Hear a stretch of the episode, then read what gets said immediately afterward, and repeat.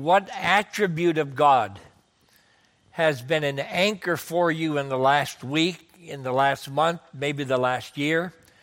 What attribute of God? Just call it out and say, This is the attribute that has been my anchor. I'd like to begin with this focus because we have to see the potency and the greatness of our God. Mercy, God's mercy, His sovereignty. Aren't you glad God is in control? He is not pacing over anything. Faithfulness, love, goodness, presence. What a promise. I will never leave you, I will never forsake you. Forgiveness. Where would we be? Were it not for the amazing mercy of God. I like Romans 8, starts with no condemnation, ends with no separation. We don't like the middle of that chapter because it involves suffering. But thank the Lord, no condemnation, no separation. Two more. He's providing. Jehovah Jireh, especially in a generation that knows only Jehovah Visa. A lady said, I've, I've not heard of Jehovah Visa. I said, He's in your purse. oh, oh, I get it, I get it. And uh, how we need to see the providing hand of God. One more. Strength? Oh, grace. Oh, amazing grace. How sweet the sound that saved a wretch like me. I would like to have my wife wave her hand back there, sitting our daughter and son in law. My wife, Charlene, uh, she has, we have been married 114 years, I believe. Uh, she's been married 57. I've been married 57, so I whatever that is, you, you figure it out from there. But thank the Lord for a faithful partner as we have uh, gone into the trench to serve the Lord. Thank you, Dr. Horn. I, when he asked me if I would speak Sunday, I said, No, someone with a no measurable brainwave trying to get into this pulpit is not going to work. And especially with the feeding that you get so regularly. I'm so thankful for Sam and Beth. They have been a model for us um, in faithfulness, going through the deepest of trials, and yet standing uh, I remember the cancer battle and how God, how many people were saved through that, through her cancer battle. And, uh, and whatever, I'm very humbled to be standing here, Sam. I, I mean that sincerely and feel very undeserving. Turn to Hebrews chapter 11. Hebrews chapter 11.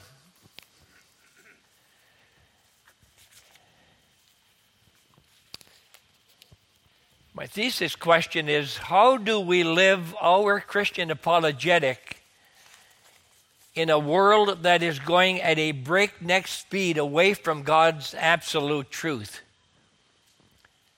How do we live our Christian apologetic in a world that is going at a breakneck speed away from God's absolute truth?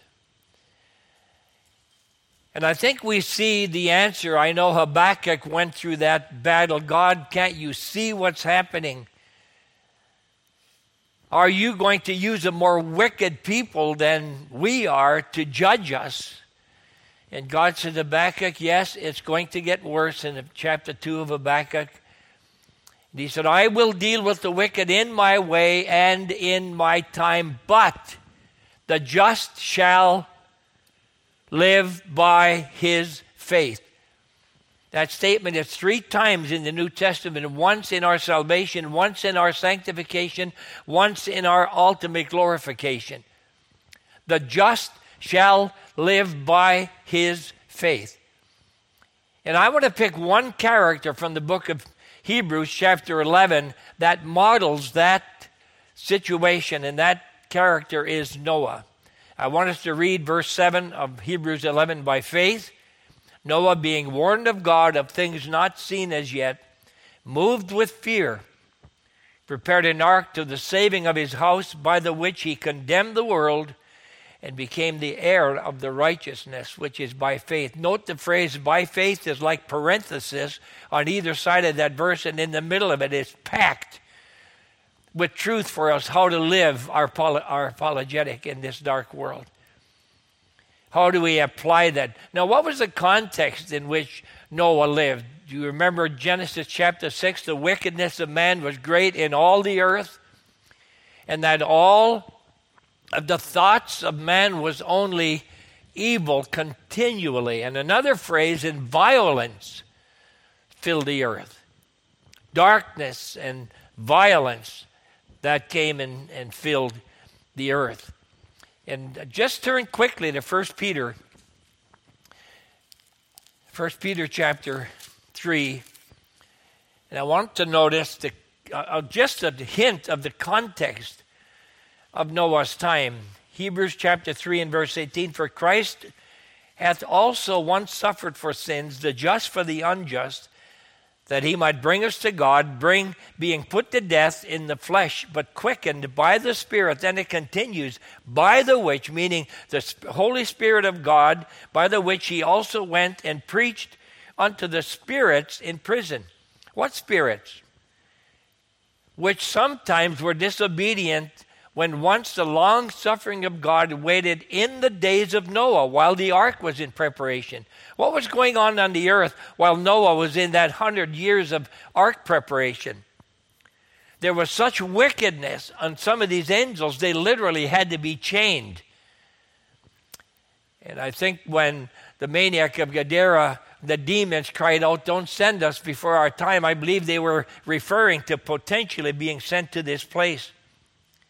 The long suffering of God waited in the days of Noah while the ark was preparing, wherein few, that is, eight souls, were saved by water. Then go to 2 Peter chapter 3, or chapter 2, and uh, we'll see in verse 4. We'll see another hint of the context of, of Noah's scenario. 2 Peter 2 4 For if God spared not the angels that sinned, now, these were those angels who were very present actively in demonic activity, but cast them to hell and delivered them into chains of darkness. That's how wicked these people were during Noah's time.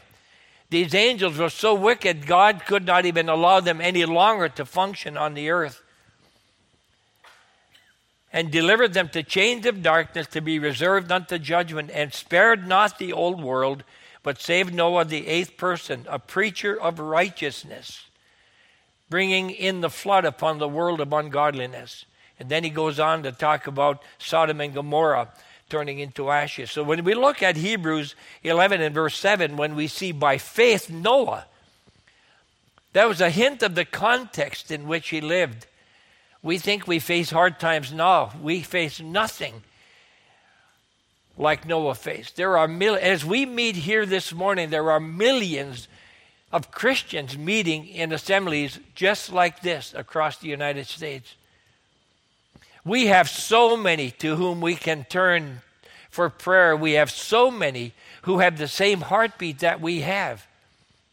And yes, we get disappointed in what we see and what we hear. God has not moved, He has not been out of control. And yet we see how then should we live. Let's, let's look quickly at this verse. By faith, Noah being warned of God. In that phrase, I see the Word of God as the basis of Noah's faith. What is the basis of our faith?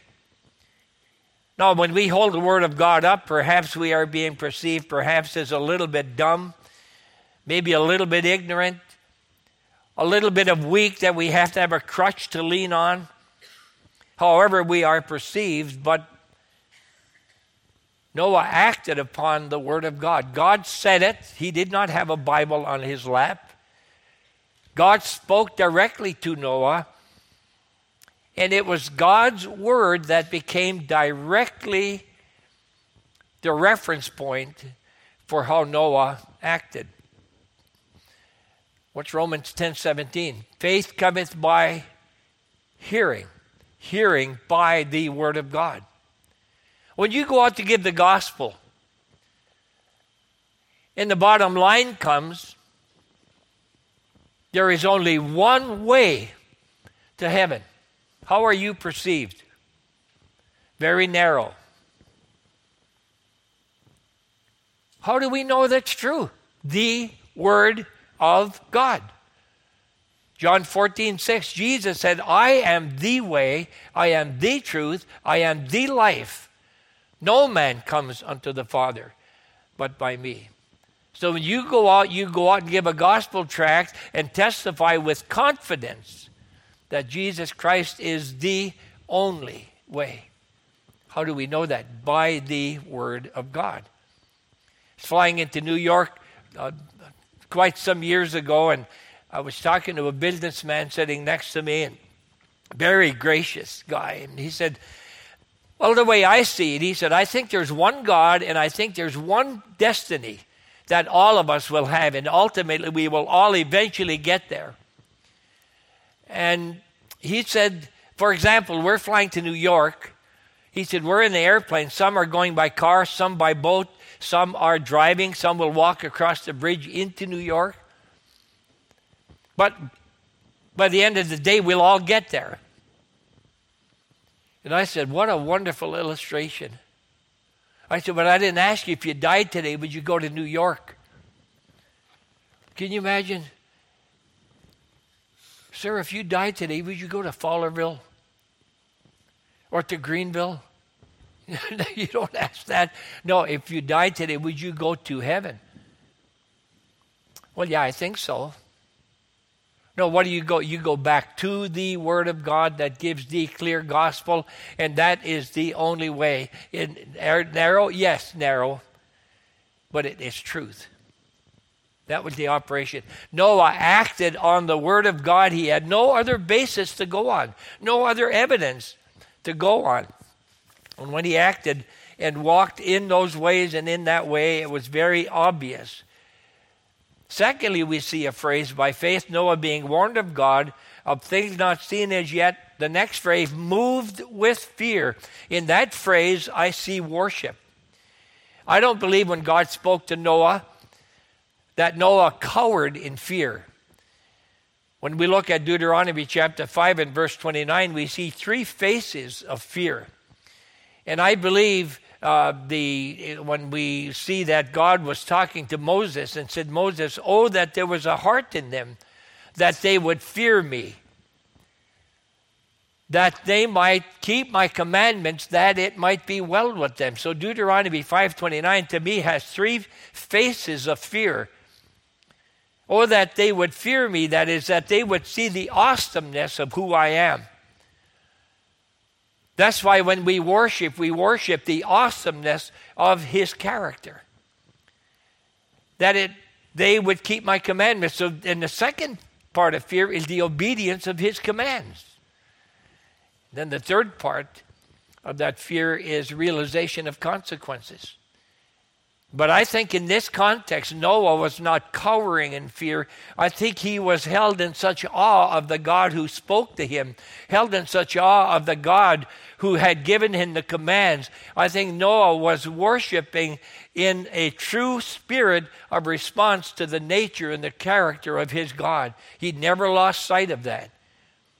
That's why I always like to begin with Who is our God? Is our God worthy of praise. Ever find yourself just worshiping by yourself? I remember, of course, when we lived 90 miles north of Green Bay, Wisconsin, uh, air gets a nip in it sometimes in January and February. And not the kind of nips you had here. This is t shirt weather that we've had here. 30 degrees. How sissy in the wintertime. And some of you, you don't like that. Well, we, we heated with a outdoor wood boiler, 190 gallon water tank, and, and uh, we'd go through 20 full cords of uh, wood every winter, full cords, not face cords. And I would get up uh, early in the morning because the stove would be hungry after a night of burning, and then I'd go out there about 5:30. First thing I would do, however, is put the coffee pot going and you know what that is. You your because I don't know how to help you. I'd load that stove, and when it's 20 below zero, actual temperature, the sky is just like sparkling diamonds. You feel like you could almost reach up and grab the stars. And I would load that stove, I would close that door and put the latch down, and I would turn back to the house and I'd look up and I'd just throw my arms in the air. What an awesome God.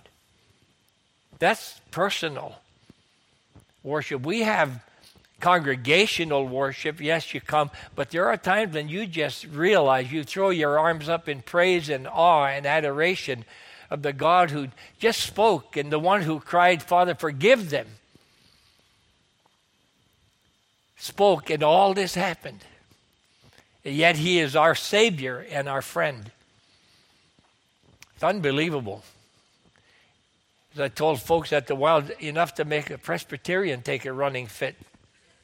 And uh, when you stop to see the awesomeness of God, worship comes. So that was the expression of Noah's faith. The word was the basis of his faith. Worship was the expression of his faith. And worship, I think, is the cry by the redeemed to the Redeemer about the redemption.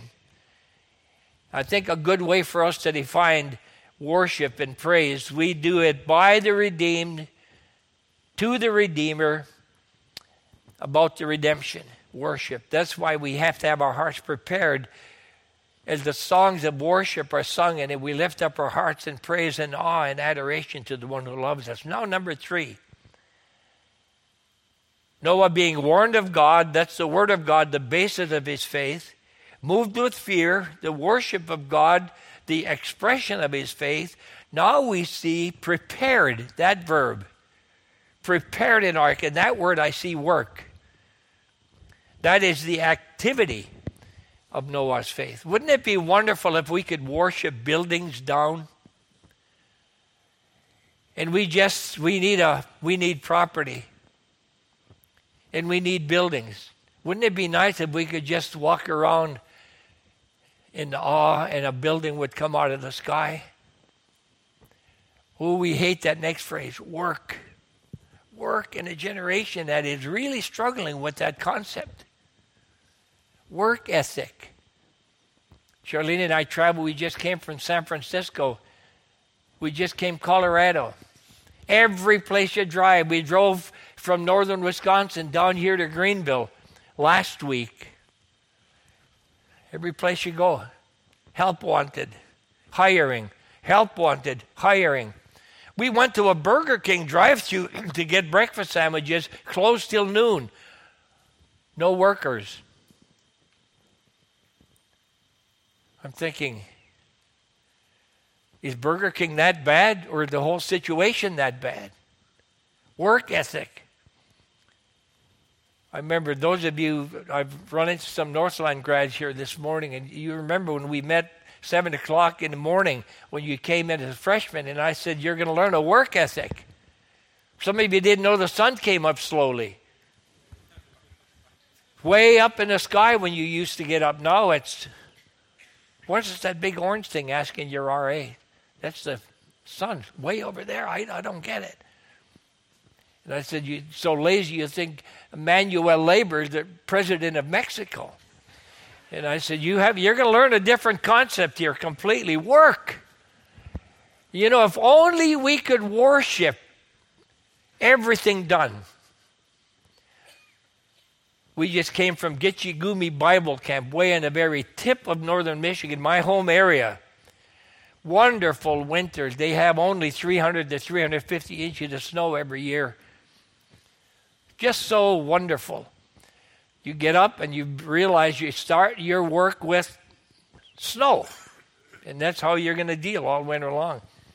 But we sat at Gitche Gumee Bible Camp, and I knew Big Chief who founded 1929, and the camp began in 1930.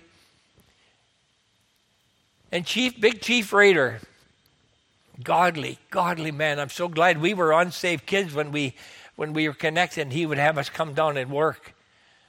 He said, Boys, come back. I'm going to show you something. And he said, I'm going to show you. where God had a place for me to meet with Him. We went back in this cedar grove, and, and He said, This was the spot where God burdened me to start Gitche Gumee Bible Camp. And he said, "This is my meeting place with him." And it we were on snowshoes going back in there because he'd take us rabbit hunting after we would clean the snow off the roofs two times a year. We'd have to go and clean the, the deep snow off those those roofs and and yet when we come out of that there was a huge tabernacle. How did that tabernacle get there? It didn't fall out of the sky while he was at his meeting place with God. You know what happened? Plans had to be made, workers had to be hired. You had to roll up your sleeves and get to work. And as God is working at Palmetto Baptist Church, all of you who have contributed so greatly to see even setting up chairs. These chairs didn't fall because you just worshiped them. Everything is in line. of Who isn't that a blessing? We don't have to mess with anything. Just do this. And uh, no, it's a little more involved than that work. Well, I'm not going to park there. It gets way too quiet. And, uh, and so, next, before we come to the close of these last two points, prepared an ark for the saving of his house by the which he condemned the world. Note that phrase. How did Noah condemn the world? we do find out that he was a preacher of righteousness. In this word, I see the witness of Noah, which was the evidence of his faith. And you know, we function well in the world, and we intermingle well with the world. We establish friendships with the world. And you know, the world doesn't mind Christian evidences. For example, if you point out this prophecy was made and this happened, they say, well, that's kind of neat. You talk about excavations that are going on. A lot of unregenerate people doing excavations, discovering things that are evidences of the Christian faith. There's no offense in that. The offense to the world is when you enter Christian apologetics and when Christian apologetics come, which is a defense, a systematic defense of things that offend the rational mind, the resurrection, the inspiration of Scripture, the rational mind is offended by the virgin birth. They don't mind Christian evidences, but when you come, what Noah was doing here was living not just evidences, because there were no evidences what he said was coming. But what he was doing was giving his Christian apologetic that was offensive to the rational minds at that time. And what did he do? He preached righteousness. I'm sure Noah had, I'm sure people liked Noah. He had to have been a likable person. You can't be filled with the Holy Spirit and not be likable. But not necessarily liking the words that come out of that likable mouth. And so I'm sure there were some who came to Noah, and I'm, I'm only imagining this, and said, Noah, you're not, people aren't hearing you. I mean, how long you been doing this, pal? How many have heard you and changed? And Noah said, Well, I, I know. I know what God told me to do. Well, there's a group over here called the Nile River Nine. Get them in, at least get the crowd liking you. No, you know what he did? Preach righteousness. Preach righteousness. Preach righteousness. Repent. God loves you with a perfect love. God's truth is truth. Judgment is coming. In that witness.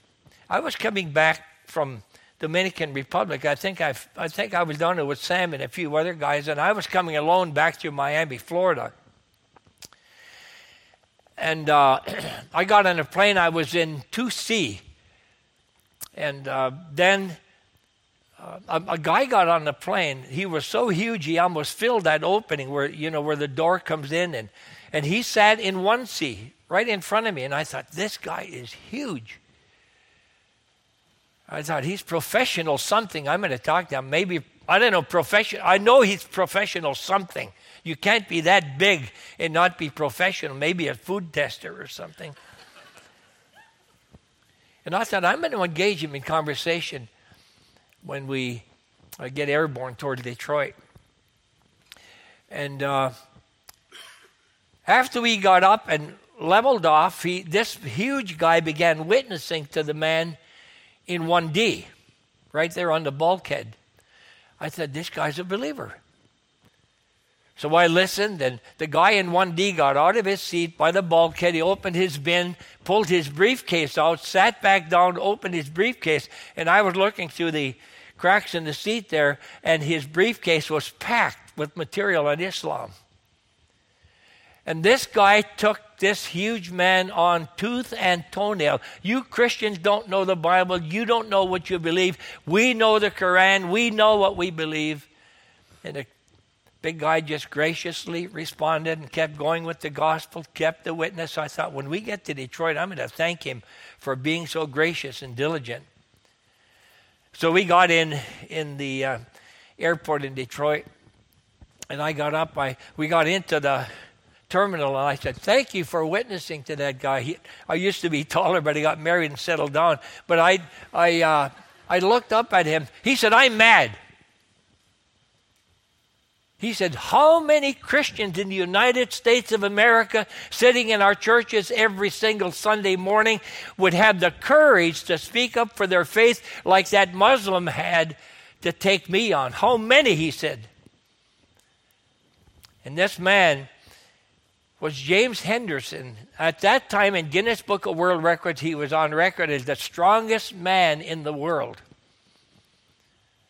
And you know what he, as a millionaire, you know what he was doing?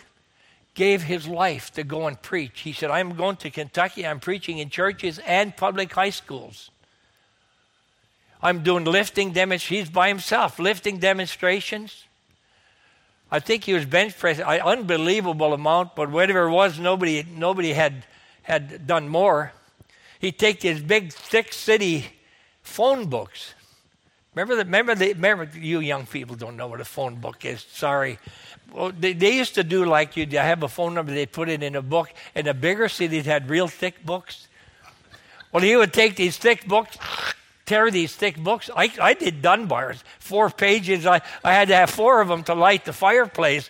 And so that was no power move. that was no power demonstration, I can guarantee you. And he said this we better wake up. You could Google James Henderson. You could see.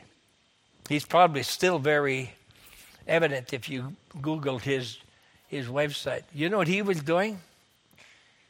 He was giving his Christian apologetic. There is one way to heaven, and that is through Jesus Christ, the witness of Noah's faith. You know, he had a point. How many Christians, how many Christians sitting comfortably in our Bible preaching churches, Sunday after Sunday, would have the courage to speak up. And then let me close with the wages we see. Moved with fear, prepared an ark to the saving of his house by the which he condemned the world and became the heir of the righteousness which is by faith. Now we see the wages that he earned and the reward. This was the reward of Noah's faith. After 120 years, God says, Noah, enter thou and thy family into the ark. I mean, can you imagine what was going on with the people in the town? I don't know if McDonald's has opened inside yet or not. I think the reason many of this world had gotten in such a mess when COVID came, the experts couldn't meet as a group in McDonald's anymore. Early in the morning, the experts would meet from about 7 to 9, and almost every single world problem would get solved. At least when you listen, they thought they were solving world problems. But they had their hats on the back of their head. You can tell when they're retired, the bill is way back, going to work before they was all straight down, all business. And you listen to them. What if I was president? But he says, You, president, you barely made it at Chrysler. Give me a break. And you hear all these discussions. I get so tickled. I'd sit over aside and listen to these experts.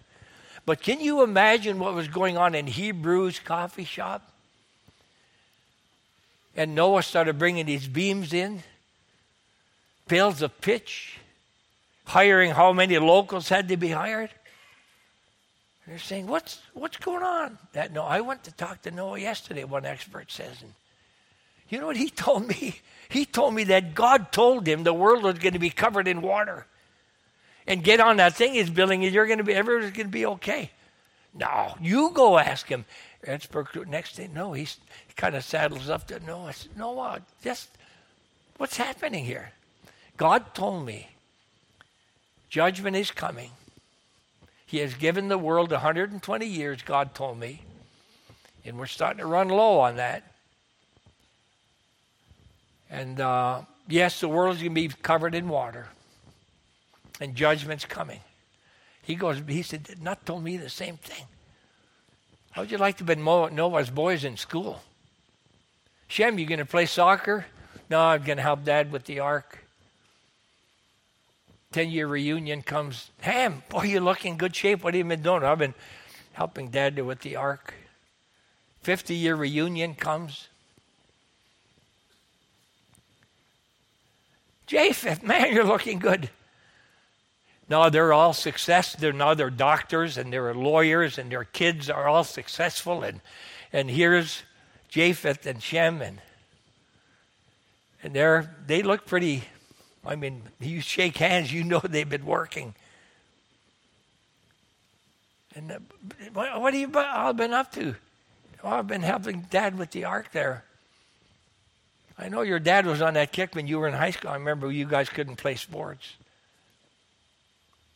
course, this is my imagination. Hundred year reunion comes. Survivors wobble in and Ham, how you? What have you been up to? I've been pitching in over there, giving Dad a hand. Still at that, isn't he? What a nut. What was he operating on? God said it. And he knew it was true. Can you imagine when the animals started coming? And can you imagine when God said, Noah, get you and your family into the ark? And then a seven day wait, and then God shut the door. I'm sure there were still mockers. Noah! Ever notice when people mock, like they're gargling? When's it gonna rain?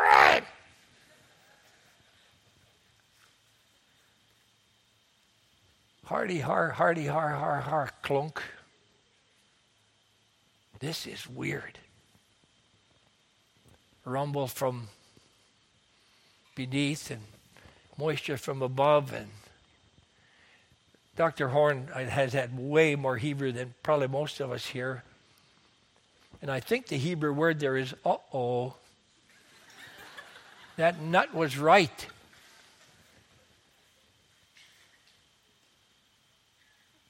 And you know what?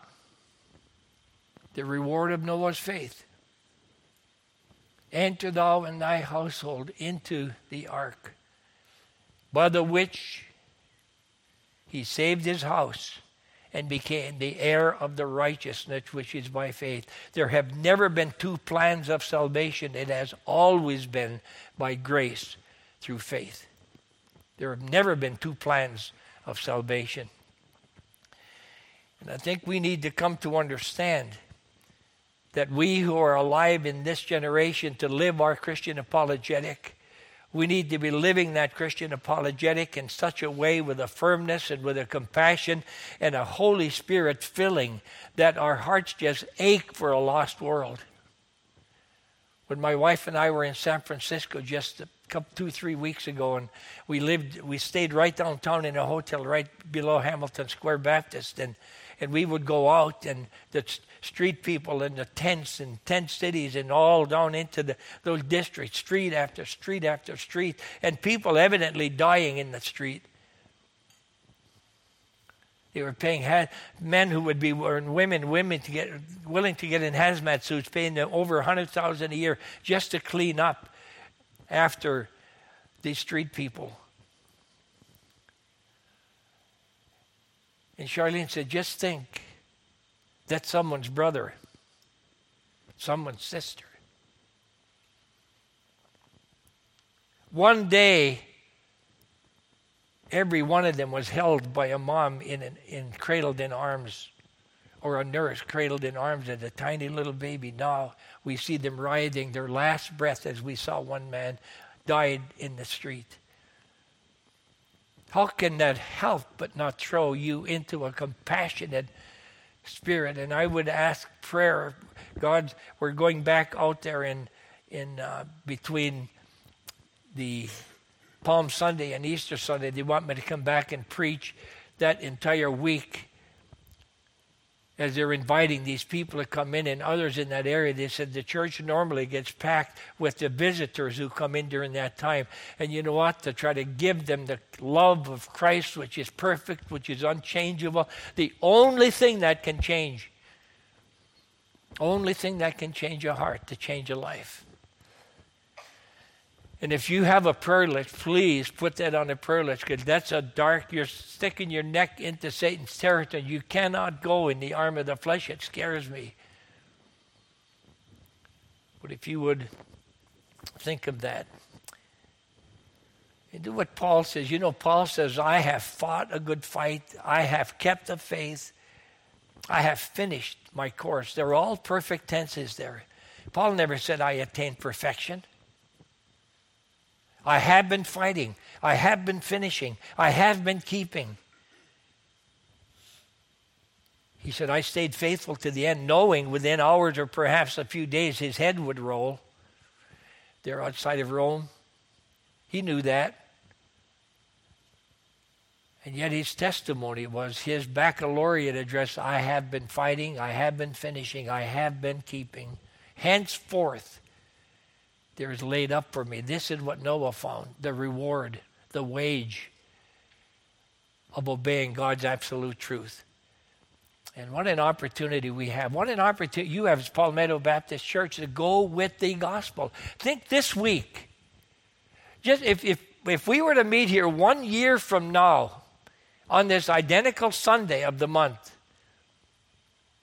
and you'll say, by God's grace, I'm going to win one person who does not know Christ. I'm going to win one person this year and begin to mentor that one person, and he would be or she would be sitting next to you one year from now.